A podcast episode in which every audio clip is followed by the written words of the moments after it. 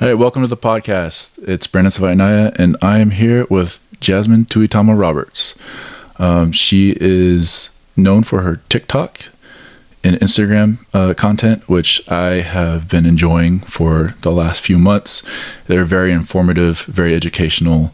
Um, they also bring up a lot of um, uh, issues within the community, the Polynesian community and Pacific Islander community. Um, so I'll let Jasmine introduce herself. Hey, thanks for having me, Brandon. Um, how's it going, y'all? I'm Jasmine Tuitama Roberts. I go by Yasimini online, and you've probably seen me talking about the Pacific Islander experience on TikTok, and I'm super hyped to be here. Um, let's talk about um, I really want to talk about your Spotify Spotify playlist, and mm-hmm. I've kind of been following, and I'm not very. I don't. I want to say I'm not very tech savvy, which running a going to and finding a Spotify Spotify playlist should be pretty easy, but I still have issues. Um, mm-hmm. So, what's going on with that? I've I've read uh, or I've seen that people have been adding stuff to it that's not even has to do with Pacific Islander content.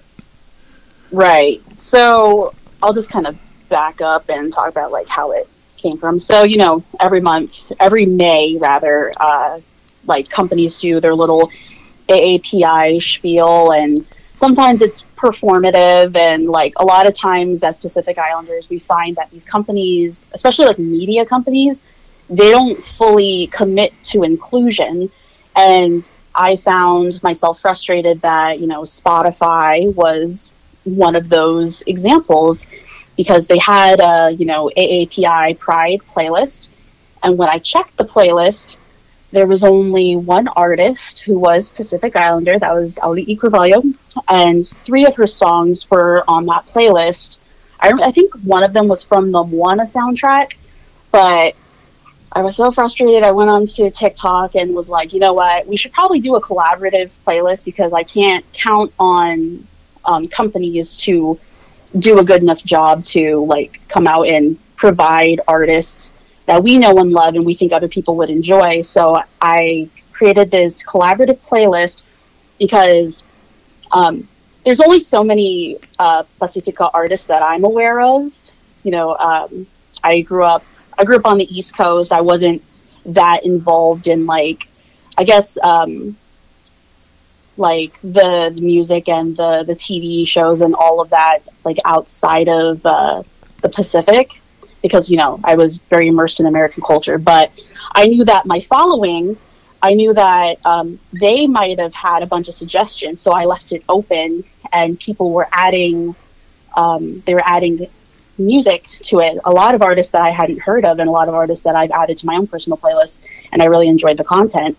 But I guess maybe like two or three weeks into it, I noticed that there were people who were starting to add music that was not by uh, Asian or Pacific Islander artists. And mind you, when um, I think the last time I checked the playlist before it had been tampered with, there were about there's about like 50 hours worth of content on that playlist.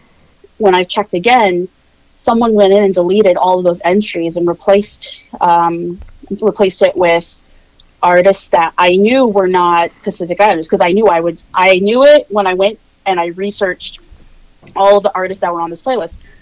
A lot of them were based in Europe. A lot of like indie artists or you know um, DJs and stuff like that. So I had to uh, make the playlist non-collaborative, and I'm still working on fixing it.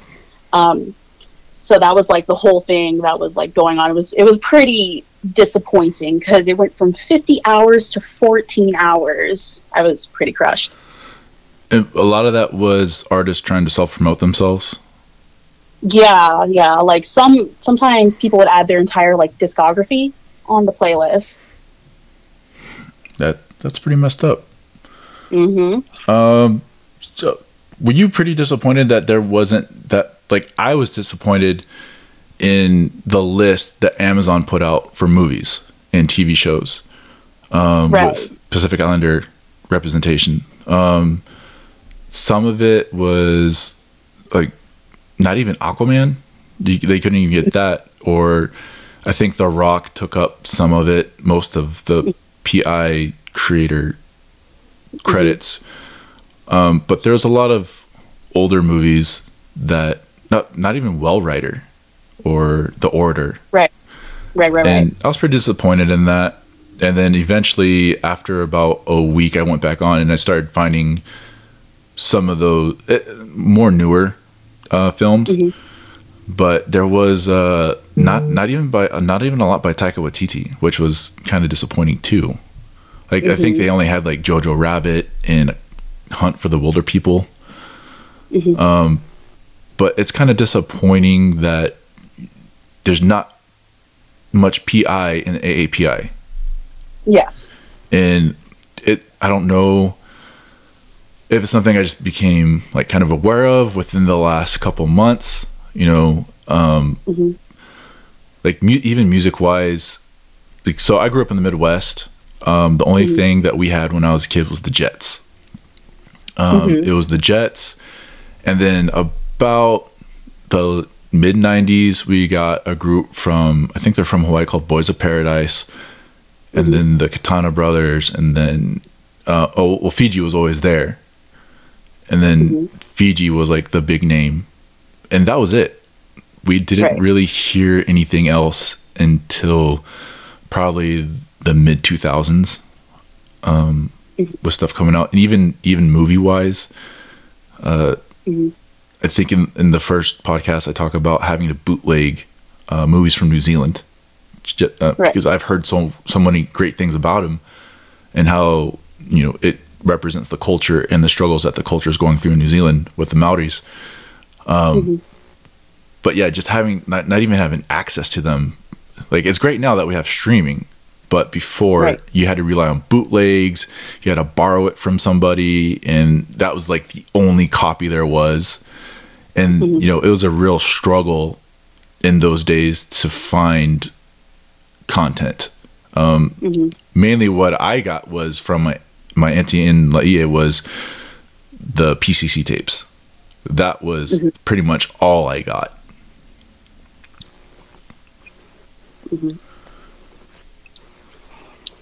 uh, I guess when when I was growing up, it, it was kind of strange. I grew up in um, I grew up in Virginia Beach, Norfolk, Virginia, very heavy military presence.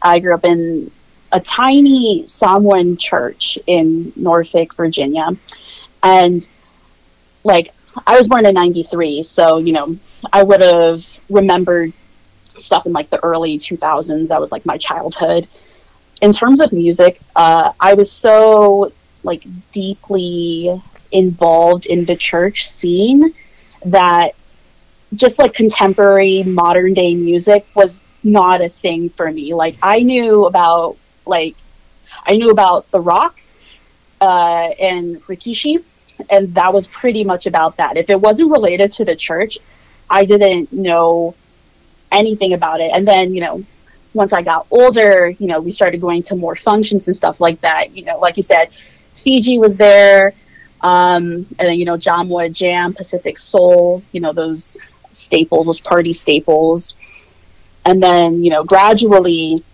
more artists started to slowly be introduced to me. I feel like you know, being over here because I have such a, a small community, like news of movies and artists and stuff like that it comes to us at a much slower pace, um, which is why when I got onto you know TikTok and like Polynesian Twitter and all of that, it was just this complete overload uh, of just forms of like representation. And you know this whole time I've been thinking that nobody is out here on the scene, you know, doing these super cool things, and then I find out that we've been here this entire time.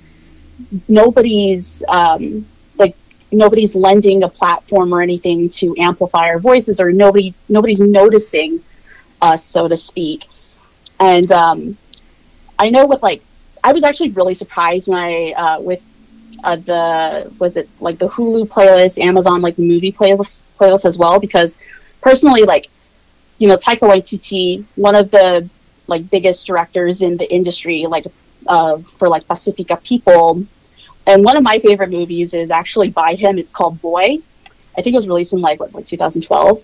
But I thought that would have been a perfect movie for the playlist because not only is it you know written and directed by him, but you know it's about a, like a, a young um, Maori family, and they're dealing with you know grief and they're kind of going with the motions of it, but it's one of those instances where I spoke about this before, where like it's about Pacifica people, but it's not something that's necessarily like rooted in the culture itself. Like the culture kind of plays kind of like a backdrop, but it's not like the the um, it's not the centerpiece to the entire film. You know, it, it provides you uh, environmental context, um, and it's just about these people who just so happen to be Maori, and they're going through something that like I think everyone can relate to on a human level, and the way it was written, I am going off on a tangent now about how much I love this movie, but the way it was written um, is in such like a, a Taika Waititi kind of way where, you know, you have something that's just so like sad and you have that it, it's kind of um, woven into uh, like just other types of human emotions. Like there was it was really funny. That's that was the thing. The movie was extremely funny. And it kind of reminded me about how um, Pacifica people, Polynesians, you know, growing up with like Polynesians, how like we kind of laugh at everything. Like we even laugh at things we probably shouldn't be laughing at, you know, things that are kind of sad or like upsetting. We still manage to like, um, sometimes people use it as a coping mechanism but other times, you know, we're always laughing about it. So I thought that was such a like a good representation of, I guess, Pacifica people, but in a way that's not so like on the nose. I thought that would have been a really good addition to um, like the film playlist, but I was just so disappointed when it wasn't there. Um, but yeah, like even now, you know, on TikTok, I'm coming across a lot of upcoming um, like Pacifica like musicians and like uh, filmmakers and all of that. And it's so exciting to see that you know our people are investing in um, you know their own like artistic crafts because you know because of our own contributions to say like you know the military culture and sports culture you know they say like um, polynesians at least here in the states they're 27 times more likely to be um, drafted for the nfl people are aware um, around the world of our our physicality, how strong we are as people. But no one ever really knows about um, how storytelling and you know that type of artistry is it, it's embedded in our culture. You know, we're all storytellers, and I think it's such a beautiful part of Polynesians or Pacifica culture that oftentimes um, it just it's ignored. And I think, like, you know, in terms of AAPI month, I think that would have been a really good opportunity for these, you know, these companies, these media companies to go on and showcase it. But they didn't. So, you know, oftentimes we're like, you know, if you want to get something done, you have to you have to do it yourself, and that's kind of how I felt about the entire thing. Yeah, I think TikTok has enabled um, more creation and it's getting mm-hmm. it's getting people's names out there, um, as as well as YouTube and uh, social media in general. And I think that's a great mm-hmm. thing because you know you wouldn't hear about these little you know Polynesians and Pacific Islanders stepping out of their comfort zone and what they what they're expected. Um, there's a mm-hmm. have you ever heard of the band Shepherds Reign? Yes. Yeah, so I would have never heard about him if it wasn't for YouTube. Oh, and yeah. So seeing that, you know, I think it was uh, you get metal fans react American metal fans reactions to Shepherds Reign, and they don't mm-hmm. know what to think. Their mind is blown. Mm-hmm. And I love it when you get that when you get somebody stepping out of their comfort zone or what is expected of them. And I just, it, it's an appreciation that I have for that through social media and TikTok. Because right, if I right. like, I found you through TikTok, and that opened up a whole thing for poly, poly TikTok. Mm-hmm. And so I'm, you know, I'm learning a lot too because you know it's, it's Samoan Language Week, and there's mm-hmm. a whole bunch of content creators with um, with lessons on there, and that, you know that's something I really appreciate. Mm-hmm. Um, th- one of your posts, you, you just talked about uh, how uh, Polynesian, or in the movie Boy, how um, they take something very uh, tragic and they kind of normalize it. Uh, one of your posts was like how your dad would talk about something that was um, that sh- that sounds tragic to you, but just kind of like just brushes it off Right, right. and that's how um so i always heard oh man i hope my mom doesn't kill me for this. Um so my grandfather was a very small man but i've heard stories about him how he would just did not back down from anybody even though he was a, a tiny man. Um but i've we it was at one of my auntie's funerals. They were telling and this happens every get together they talk about how hard of a disciplinarian he was that famous polynesian discipline. Um and in today's uh, view of the law it'd be child abuse. Right. and the way that my aunts talk about it they laugh about it. And i had one cousin who um, she was actually uh, born in america and raised in sicily she was kind of horrified by the stories and i was like this is something that's you know my aunts have come to normalize i guess not you know mm-hmm. just that story and like when they were kids but not when they were adults Right. and she was kind of shocked by it. It's like, why you say he was such a humble man and he was a great man, but yet he he beat you guys. And mm-hmm. my aunts were like, that's just how it was. And I mm-hmm. have a guy, I don't want to say his name or give away his location, but he's from Samoa. He's married to a Palangi mm-hmm. lady, and he was mm-hmm. telling me I have to learn what child abuse is because because he's from Samoa. He's like, we mm-hmm. don't know what that is in Samoa, Right. and it's kind of like I was kind of taken back by that. But I remember when I went to Samoa when I was 15, I would hear stories about how some of these kids would be beaten pretty badly, and it's you know, I don't know if that's something that has kind of like I guess it's evolved as the longer um, Polynesians and Pacific Islanders have been in in the United States. Yeah, like my parents haven't, my family hasn't been here for very long. I'm first generation. My mom and dad moved to uh, America from, as a couple, they moved here in 1985. My dad's been here since the 70s, but after he got married, my mom came over here, and then that's where the family started. So it's it's very much i know with me personally with you know with my family it's been very much kind of like a long journey kind of getting you know your parents to kind of unlearn certain types of behaviors now i was it sounds so strange to say this but like i was lucky enough that you know my parents they they understood that concept and i know that like I know that my mom and my dad they like never raised a hand to us when we were children. However, you know, you get chewed out by an old Samoan person from the islands. It, it can be pretty cutting. And you know, my mom used to tell me that back on the islands, children are meant to be seen and not heard. Now, I don't know. I don't know what was different with my parents. I still am not sure, but you know, my parents always listened to us.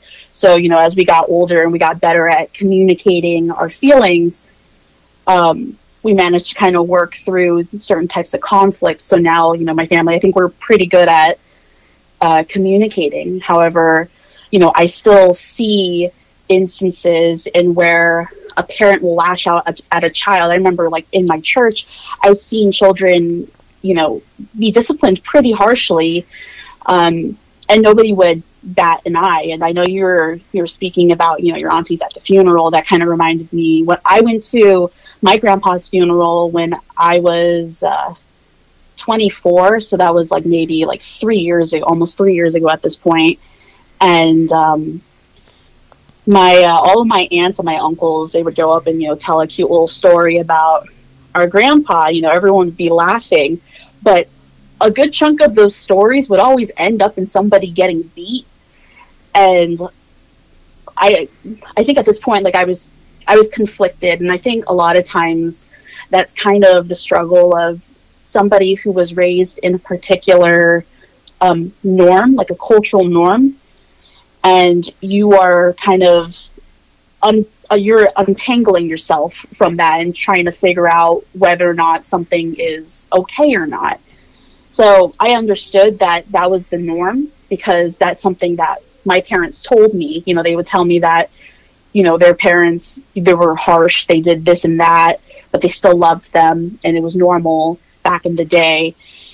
And it, you know, it just kind of goes to show just because something is normal doesn't necessarily mean it's okay. And you know, even in these days, you know, you can you can talk about the topic of uh, like discipline, and so many uh, Pacific Islanders will, will, will bristle. They'll be very defensive about it. They'll be like, "Well, that's just um, that's just discipline," and I think like at that point because we're still kind of learning about these things. Because personally I don't think it's been so long in our in, like in our culture overseas to the point where you see that like more people are starting to be exposed to um, I guess like different types of like education and um, where they can go and they can kind of like reflect and share what they know or at least that was the case in my community um, I know my siblings and I were uh, one of the first people in my community to um, go to college and all of that. So I definitely think it's it's a learning um, process. And you know, somebody else brought up something very interesting when we talked about um, like discipline, where they're saying it's like a, a colonizer mentality because um, there were someone mentioned when colonizers came to the islands and they were, you know, teaching people about how they did things wherever they came from. You know, any type of um, rule breaking was met with violence. You would be disciplined physically, and so obviously there would be trauma that would come from it, and you know, without any way, without any outlet to, you know, um, just kind of reflect and heal from that, it unfortunately passed down to what we see as um, child abuse or discipline today, which would be child abuse. So I think, you know, that's just kind of another example of kind of decolonizing your mindset. Though, ironically enough, you know, you've, I'm sure you've heard it where people will say, you know, if you call out people for disciplining their kids by beating them, by calling it child abuse, then you're like, you're fia lang, you want to be white, you don't want to be Samoan and it's just a really I've seen that type of attitude too. It's really strange. Yeah, my so my luckily my aunt my aunties and my uncles didn't carry on with that mm-hmm. Type of discipline. Mm-hmm. Like we still got we still got sasas, we still got spanked, um, yeah. but it wasn't you know life threatening. We didn't have to go to the hospital. Um, it's I want to bring up. So I have never heard the term colonizer brought up with Pacific Islander culture until I came across your TikTok. And I never thought about it in that way. And I sat for a, f- a few minutes thinking about that. I was like, wow, that, that really does apply. Um, mm-hmm. I was on, I came across um, someone on TikTok today. And so he's half Samoan, half black. And it was going over what afakasi meant and then how and I've heard it I've heard this before that mm-hmm. we shouldn't be calling we shouldn't be saying meuli. Mm-hmm, and. I that was the first time I ever heard that and thinking about it I've really never ever heard that word used in a positive context. Right. Um, so what? I don't know. What word should we be using instead, or is there a word we should be using? Yeah, yeah. So, um, so just real quick, because I know people might be scratching their heads. You know, you break down the word meauli. Mea means thing. Uli is black. So you use it to address a black person. You're like literally calling them like a black thing. It would be more appropriate to call someone, you know, um, was it Tangatsa Uli? So Tangatsa is a person, Uli, you know, short for Uli Uli or Lanu Uli Uli, which is black. Um, it's more, it's more appropriate. It's more humanizing in that way. Like a lot of people kind of, I, I feel like I've seen, I've actually seen that TikTok that you're referring to. Um, if, if I, if I remember correctly, um, actually I'm mutuals with this person. His name is, uh, William Fanene. He goes by Amuso on, um, like I know on Instagram, he teaches, uh, he does Samoan classes. Um, I've taken a couple of his classes, but that's another thing that you know you bring up in like a like a Polynesian or a Pacifica uh, uh, like sphere in, in an environment. You talk about um, anti-blackness and how you know our language perpetuates anti-blackness and how it's also kind of indicative of how colonization has affected us. Um, and of course, you'll get people who, of course, they, they bristle, you know, they get offended because they're like, that's just how it's been. You know, that's just, that's just the way it is. How dare you criticize the language in our culture? We don't claim you, things like that. You know, they'd rather, um, instead of reflecting on it and taking accountability and, you know, adjusting your ways to, you know, help decolonize your language and your mindset, you kind of you just kind of want to like shift the blame or you just you don't want to take responsibility for it because that's admitting that there's there's something wrong with the culture you know in the the mindset of these people. I feel like you know when you have conversations with people who are not willing to admit the or understand the issue the issues within you know the culture they have a very dichotomized viewpoint of it. It's either we're completely right or we're completely wrong. It's never well, this is not particularly right. Here's a way to correct that. So they'll just see it as you're attacking my culture, so I'm just going to not listen to you or um, say horrible things about you. That's kind of how it's been with uh, with my own experience. But you know, circling back to uh, the TikTok we were referring to, yes, the correct term for black person that people are trying to enforce these days would be um, uli. Okay, and I'm it's pretty crazy because I'm learning more about the culture from TikTok than pretty much anything that I've gotten in the past. Right. and which is, eh, you know, people just think TikTok's just for people who dance and want to stitch together videos. I don't know. It, you know, being, I don't want to say that I'm from an older generation because I'm only 38, mm-hmm. but mm-hmm. usually people my age don't care for social media and right. you know i i just i'm drawn to it because i'm learn i learn you know everybody says oh it's a time suck. You're you're just wasting your time. But i actually find informative educational material on there. Not mm-hmm. just about our culture but you know about science about um, geography. You can find anything on on tiktok which is pretty great. It's not just meant for one thing. Yeah and that also brings me to um, gatekeeping. Mm-hmm. Um, so I'm I'm half Palangi, and mm-hmm. my entire life I've always I've always had this desire to be darker. Like I've always want I seen my cousins and I'm like, you know, I've gotten I don't want to say hate, I'll say flack for not being dark enough. Like I got mm-hmm. made fun of for that growing up, you know, in the mm-hmm. Midwest or anywhere I went where there was a lot of Polynesians. Um, you know, and it's something that's bothered me my entire life because I've always, you know, I was raised by my mother and my Samoan family, and that's pretty much all I really knew. It's that we just mm-hmm. didn't. I didn't speak the language. My mom and all of them did.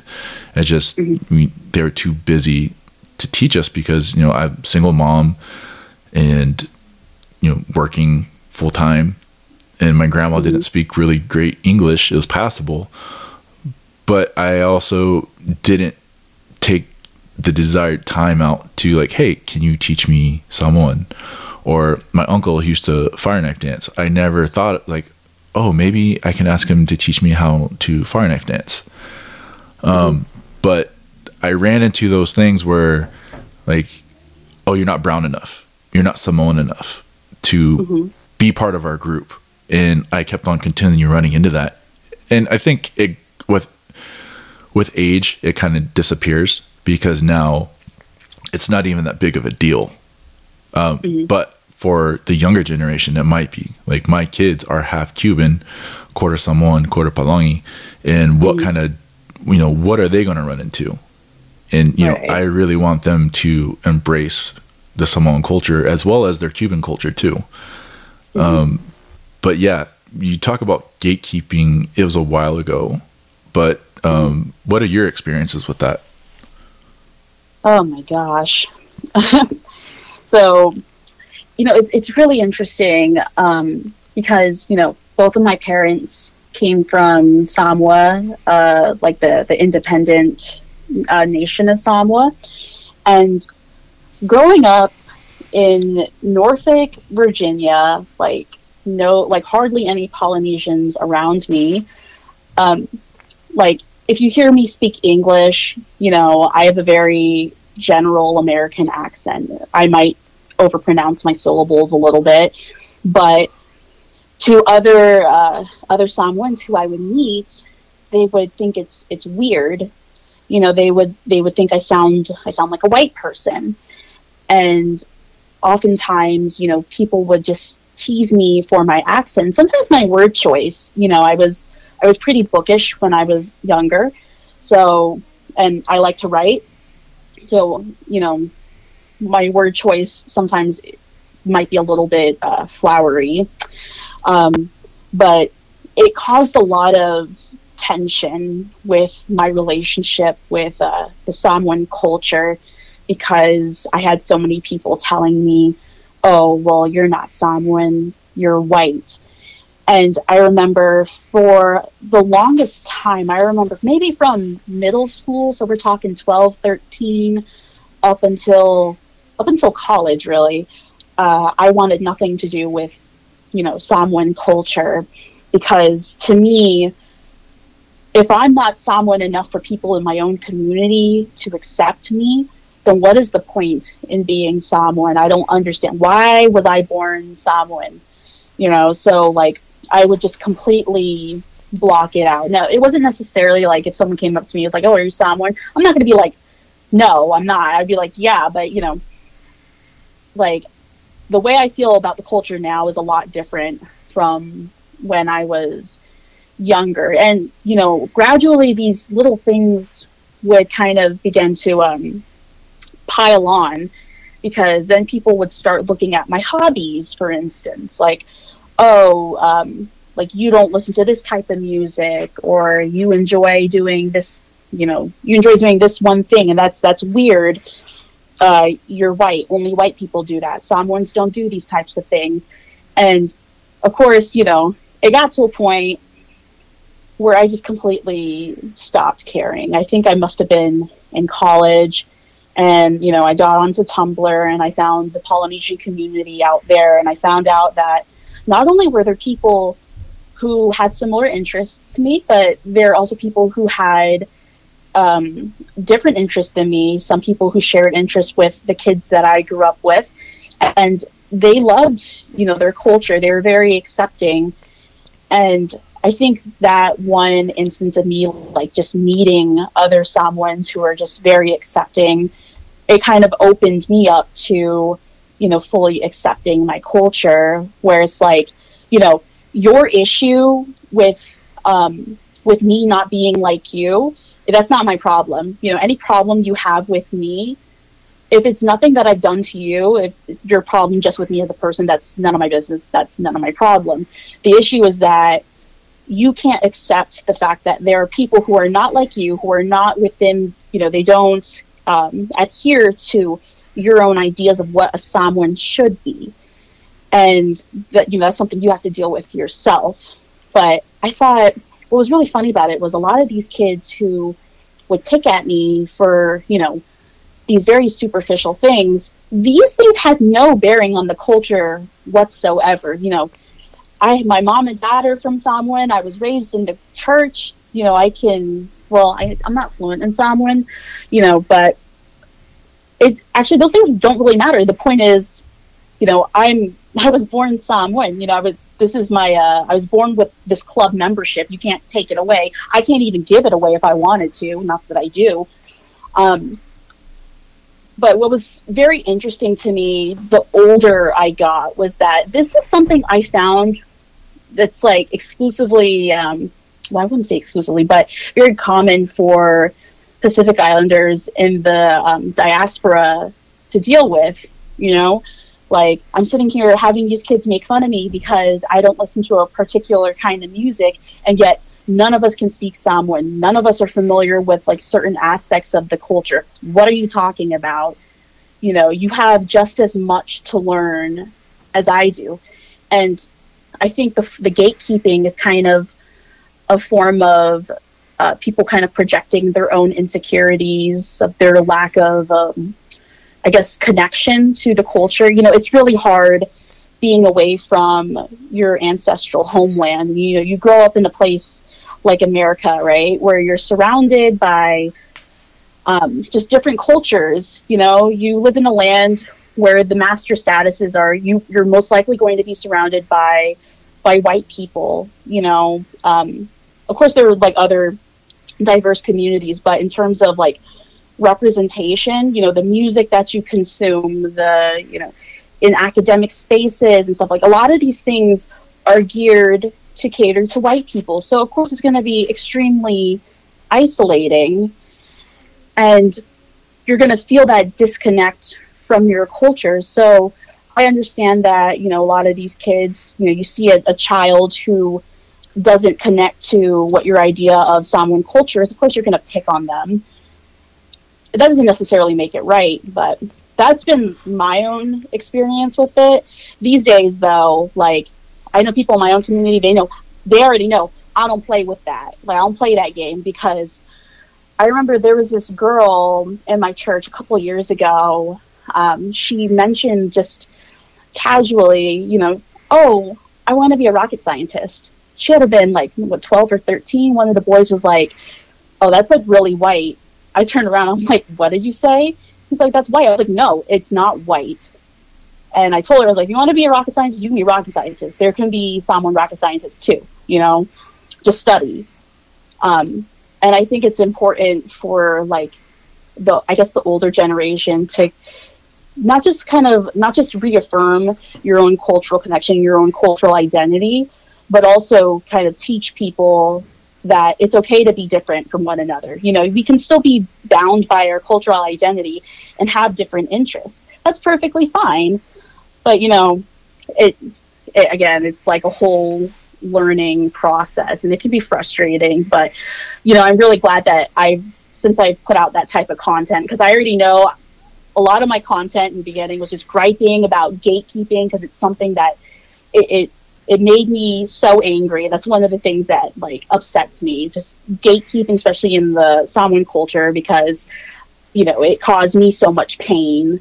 But you know, I was happy that I was creating content, and there were so many people who reached out. I mean, you reached out to me because of my gatekeeping content. So because you know, it, think, it, was something that I went through, but I just didn't know the word for it and yeah. you know it, it, just you know i don't want my kids to have to go through that and right. you know i don't think anybody should have to go through it. You know and, the thing is you're the content or what we're doing is empowering these younger generations i think it's to me it's like a generational thing. The more that we learn the more mm-hmm. that we learn that we can climb in society the more that we break stereotypes and boundaries you know, yeah. we're going to see higher college attendance and graduation among Polynesians and Pacific Islanders. We're going to see, and, and that's one of the things one of the reasons I wanted to create this podcast is to reach out and find those uh, Polynesian lawyers, find those doctors, find those professors, because mm-hmm. growing up, you don't hear about a lot of that, and yeah. it's kind of it, to me, it's sad because we are more to offer than just um, construction worker, uh, football player, you know, the, the stereotypical things that you think Polynesians do. You know, we yeah. have so much more to offer than mm-hmm. what we're told. And exactly. It's something like I, it took me a while to graduate from college because, you know, I was very, you know, when I first went to college in 2001, I didn't, you know, I went because I didn't, you know, I, so let me just go. Most of my friends growing up were white because I went to the other side, the other school where there was probably five Polynesians, whereas the other school where most of my family went were was like sixty percent Polynesian, and so I grew mm-hmm. up around a lot of uh, uh, white friends, and so it was seen that if you didn't go to college, you were kind of a loser. And so. I I went to college not knowing what I wanted to do, not knowing where I was going to go, and I had learning disabilities. I still do. I have ADD and mm-hmm. I wasn't ready for it. I just felt pressured into doing it because I didn't want to be a loser who was just working.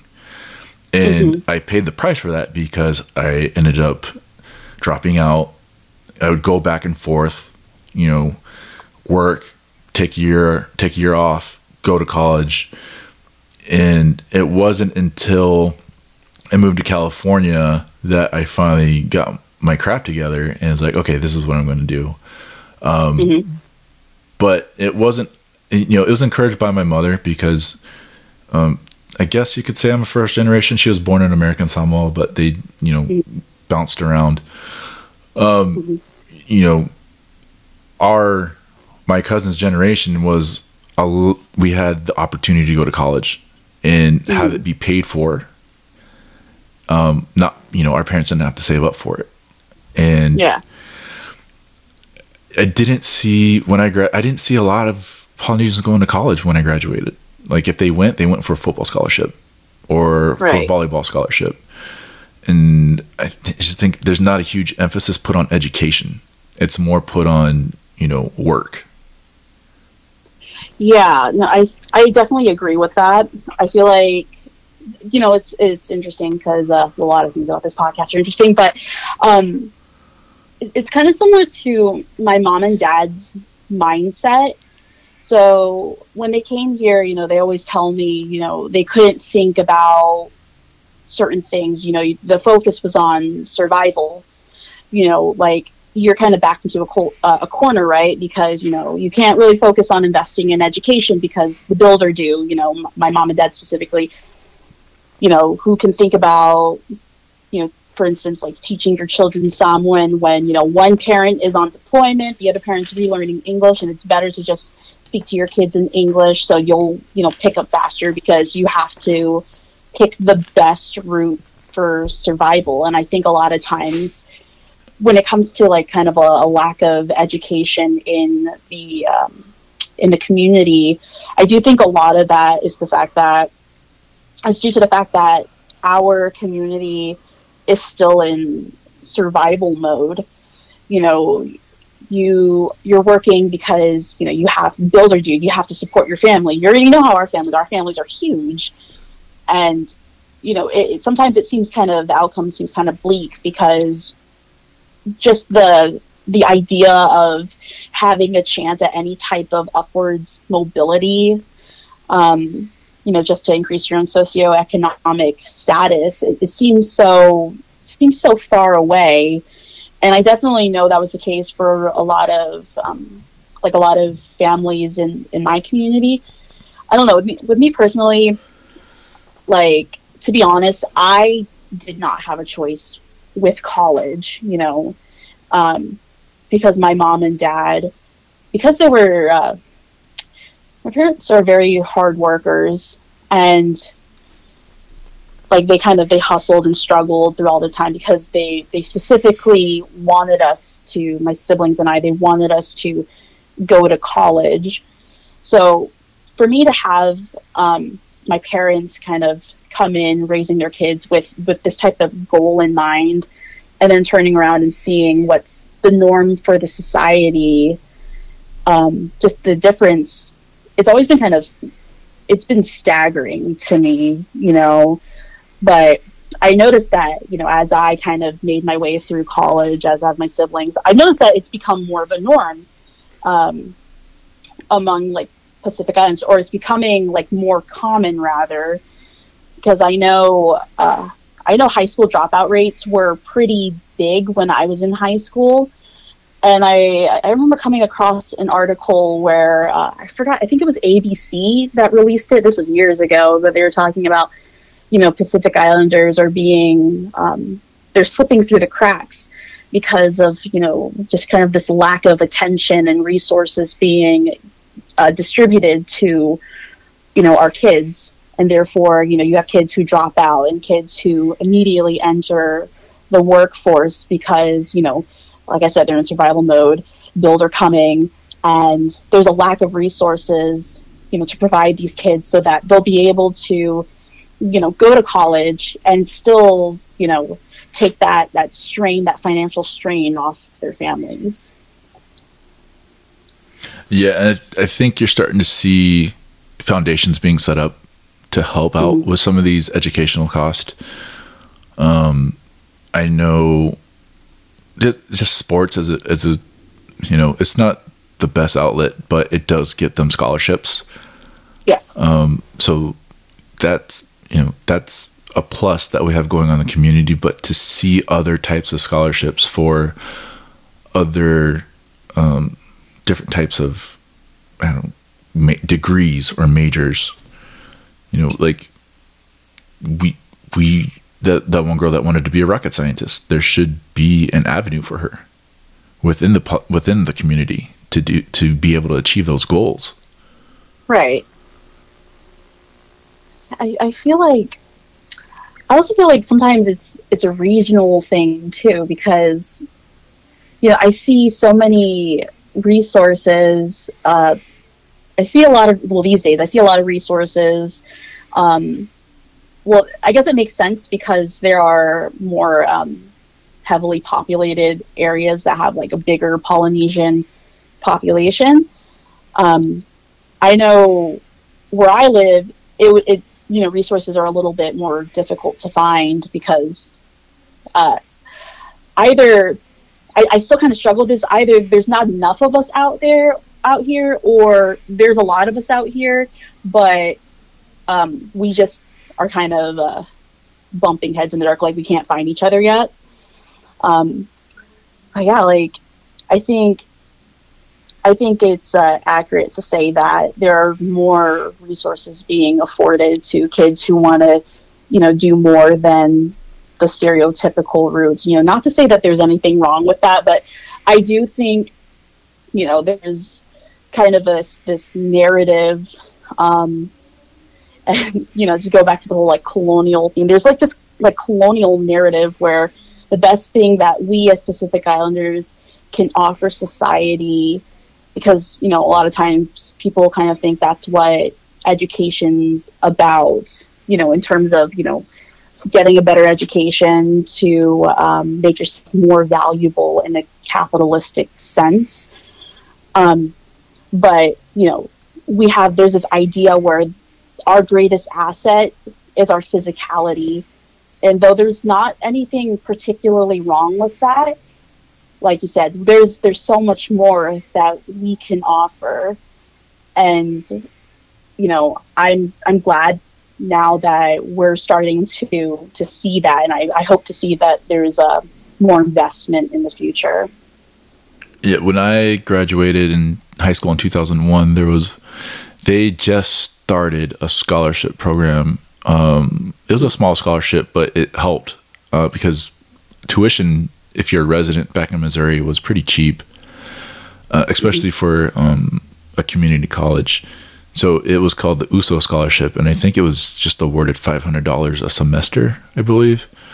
Um, mm-hmm. But you know, that seeing that grow, it, it just gives me hope for the future. Um, mm-hmm. You know that we we are we have way more to offer than what what they stereotypically expect out of us. Yeah. yeah. And I, I, honestly, I think social media and TikTok is giving platforms for that, which is I think is amazing.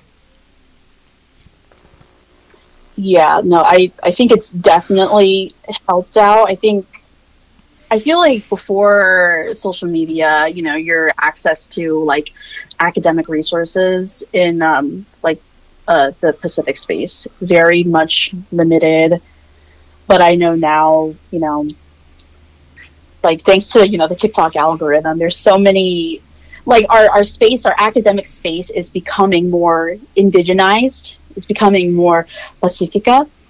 And I think that's, I think it's great. You know, there's so many, uh, like, there's so many people who are um, Pacific Islander within the academic space that I learned so much from that I wouldn't have been able to find had it not been for social media. Yeah, and there was um like brings me to something that I looked up because you one of your latest posts was about how they had Tongans and zoos in Europe. Um, so I remember watching a, a film on Netflix. Uh, it was in German, and it mm-hmm. was a true. It was based on a true story, but then I had to look it up. They had Samoans in like these carnival showcases in the 50s in Germany. Mm-hmm. And the, in the in the actual movie, I think it's called Beer Hall Push or something like that. Mm-hmm. They had um, Samoan. I, think it was supposed to be Samoans, but mm-hmm. they had them dressed up like Maori and doing a haka and stuff like that. I'm like, who is doing their research? Like, you guys can't even put the right Polynesians in there. Like, right, right. If you're going to tell the story, at least get it right. Like, and I have a feeling that's like that's where a lot of people get confused between Tongans, Maoris, Samoans, Tahitians, and all that, and you know all the Polynesian groups. And you know, do do we hold media responsible for that? Should we? Uh, that's a good question. Um, honestly, yeah, I know. I do think we should hold media responsible because, you know, they are oftentimes the ones who are amplifying our image. You know, the media that you consume is a reflection of your reality. And if you, you know, if you're not showcasing these cultures correctly, then there must be something wrong in how you're portraying us. Um, and I know, gosh, I know that there was like a big fuss about Moana, uh, especially like back when it was first released back in like 2016. Um, that Moana homogenized different uh, Polynesian cultures, and that itself, you know, was an issue because to somebody who is ignorant of the Pacific, they're not going to know the difference between our different cultures. Obviously, we can point out, you know, like we can point out that uh, you know the dances are a combination of these different cultures. You know the the culture on Motunui it, it resembles. You know I kind of felt that there was a lot of Samoan motifs that existed within uh, I guess Motunui culture, just the island itself. It felt very Samoa to me. Go to find out that uh, a heavy amount of the research was actually done in Samoa, and like I didn't know how to feel about that because to outsiders, you know, you look at us and you just kind of see one massive uh, culture of like Pacific Islanders. It doesn't matter to these people um, just like the, the the specifics of the culture. Like, you know, Samoans don't do hakas. That's that's a Maori thing. You know, the fire knife dance. That's that's Samoan. You know, to to a lot of these people that doesn't necessarily matter and you know that's um, it's further confirmed in how the media portrays us because what the goal is is to have people consume our culture. And, you know, I think it helps that you have more people becoming aware of these differences and holding the media accountable because, you know, misinformation it, it can be very dangerous. And that so and then that brings me to um one of your posts where they had um was it a content a P, uh, AAPI content team or mm-hmm. meeting mm-hmm. and yeah. there was virtually no Pacific Islander representation in that right so I was uh I think TikTok had they held this AAPI um, content creator Zoom call, and you know, obviously, you're supposed to invite um, a lot of like what prolific, uh, quote unquote, prolific content creators um, on TikTok who you know helped represented the the community. I, I received a, a tag on um, on Instagram from somebody who follows me and um, I guess TikTok was like, "Oh, tag your favorite content creators so we know." And I saw a lot of criticism saying, like, you know, there's no Pacific Islanders here. So when I looked, I saw maybe like one or two Pacific Islanders, and there were there were like a bunch of um, Asian people in this call. It, you know, not very surprising, but you know, still disappointing nonetheless. So when I went onto TikTok, I talked about it. You know, this isn't surprising, very disappointing. I kind of hope that they would do better. I mean, I guess in hindsight, slightly better from last year because apparently they didn't have any Pacific Islander representation.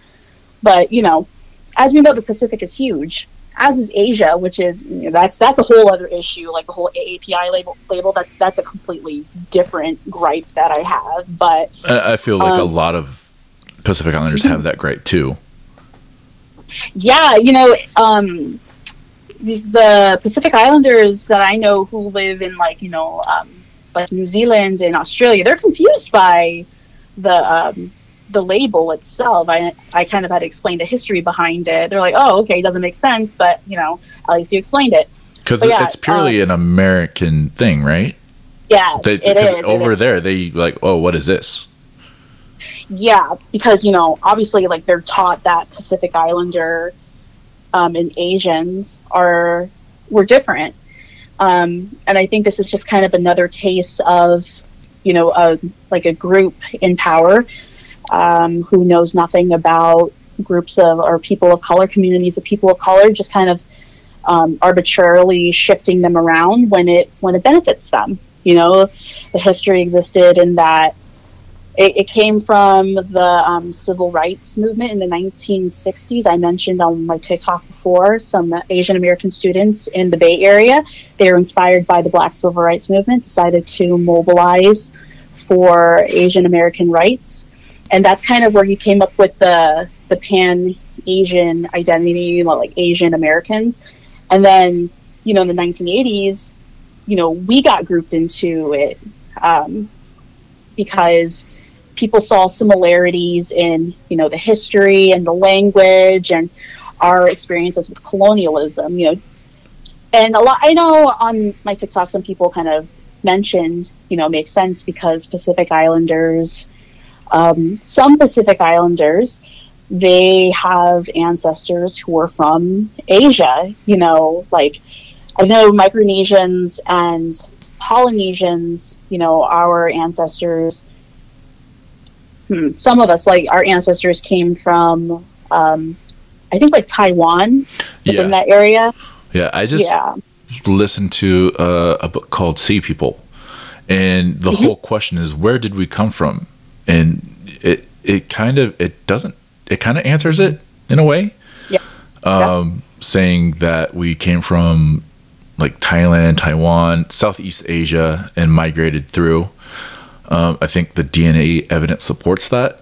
Um, but they kept, yeah. keep on trying to find this connection because of uh, Easter Island to South America, which I still find I still think that's an interesting connection um, because yeah. TikTok again surprises me, and they have uh, it's a documentary by um, I can't remember if it was a Latin or Hispanic person, uh, that there was a connection between um, that Polynesians pretty much came to the Americas before Columbus. That's a whole rabbit hole that I don't want to go down. Like, yeah, eventually, but let's solve the first the first issue first. Let's find out where we're definitely from. Yeah, I, I've seen um, you know a lot of people kind of like argue, well, you guys came from Asia, so you know AAPI should should stand. And to me, that is another form of erasure. That is a form of racism because, well, not only is it like it excludes certain groups of of the Pacific as well because Melanesians they have a different history than Micronesians and Polynesians. You know, they they've been in the Pacific for 30,000 years, upwards to 30,000 years. Meanwhile, you know, Micronesia, Polynesia has been settled for what, like 3,000 years? But the people who came from, you know, Taiwan, you know, you went in, you settled, you know, Micronesia and Polynesia, you mixed with the existing Melanesians, the Papuans. That's what you have, like, current day Pacific Islanders.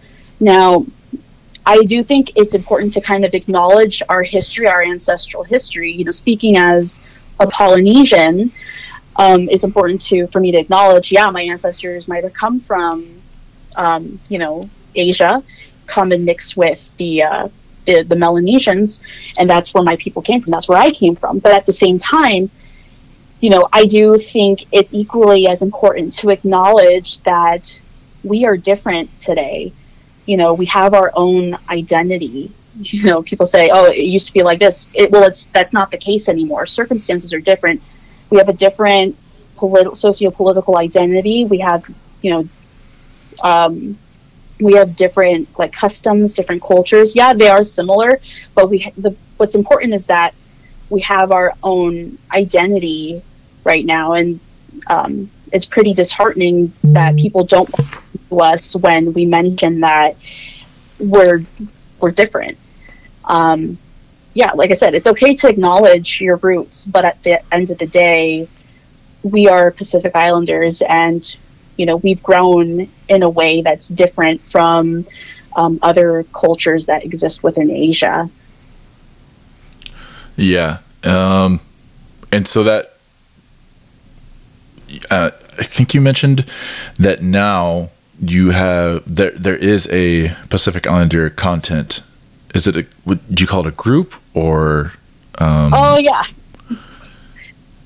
team yeah, we or working group yeah. so um yeah a couple of uh, people reached out to me um asking about being like they're saying they're interested in seeing a pacific islander like summit uh like video content creator um meetup in a similar way that tiktok did it but obviously featuring Pacific Islanders. And um, another content creator, her name is Ainsley Broom. Uh, she's on TikTok. You'll find her. Um, yeah, her videos get around on TikTok. She's super cool. She's very rad. Um, she reached out to me because she has experience in this, uh, in like the whole like marketing game and stuff like that. And we're hoping to develop some type of um, Pacific Islander content creator summit so that um, you know we can communicate with other Pacifica content creators. Once again, it's another case of if you want to get a job done, you have to do it yourself. And that brings me to should we have our own month? Uh, do, do you think we should have our own month? I feel like we should.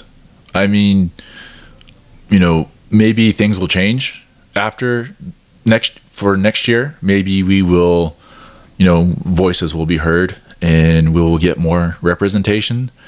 But I feel like if it doesn't change, then yeah, I, I think we should. Um, it, it would just give us, you know, I've been on YouTube watching, you know, all these Polynesian movies that I can't find or short films that I haven't been able mm-hmm. to find anywhere else. And it's got a lot to offer. And Yeah. I think these artists, these directors, these writers should be showcased, as well as you know every everything else that you know from the doctors, lawyers, you know, it, it should be encompassed as a whole um, to celebrate these achievements that have been made. Um, uh, I'm trying to think. Um,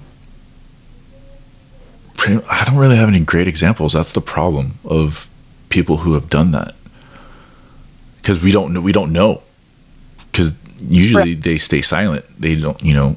They don't say anything. They don't speak up, and I don't know if that's just because they're humble or that they don't think they need to. But we need them to, to let them know that it's possible to be a lawyer. It's possible to be. Oh, like for instance, Tulsi Gabbard. We, Mhm. you know, she like who would have known that I don't know if she is Afakasi, but I know she is Samoan. If Uh, yeah, she's Afakasi. okay, who would have known that there was someone like her to, you know, somewhat represent us running for the Democratic nominee? Right. Like I know I didn't even know she was Polynesian until Mhm. someone uh it wasn't even a Polynesian that brought it up. It was uh, it was I think it was on someone else's podcast. Right. Yeah, no. Um I think in terms of like having a Pacific Islander month, no, I agree with you. I do think we should have our own month. Um because I feel like you know, we've it's so easy to erase um like Pacific Islander voices, especially, you know, when you talk about um, the term AAPI, it's it's really easy for people to kind of overlook Pacific Islander voices um, because you know we're we're a smaller we're a smaller group, and you know living out here in the states, especially, we're an invisible minority. You know, people don't really know too much about us, or you know they have these preconceived notions that aren't particularly accurate, but I think it's incredibly important for us to have our own month, not just to kind of share, um, like our own love and appreciation for our culture, but to, you know, as you were talking about, highlight individuals who kind of go above and beyond, you know, doing these spectacular, amazing things. And you know they don't have to play by the rules that have been imposed on us. You know they don't have to stay within the box that we've been stuffed into.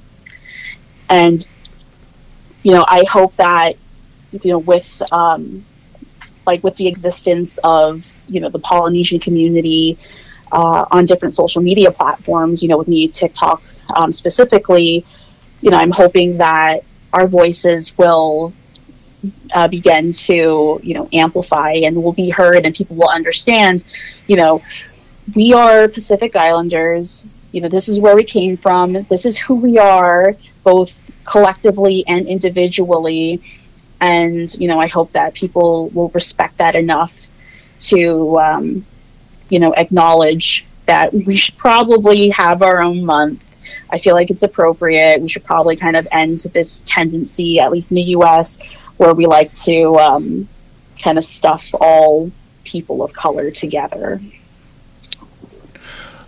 All right, that um is there anything else you would like to bring up or discuss? Uh, no, I just wanted to thank you for um, like for uh, reaching out to me, inviting me on your podcast. I'm super excited for you.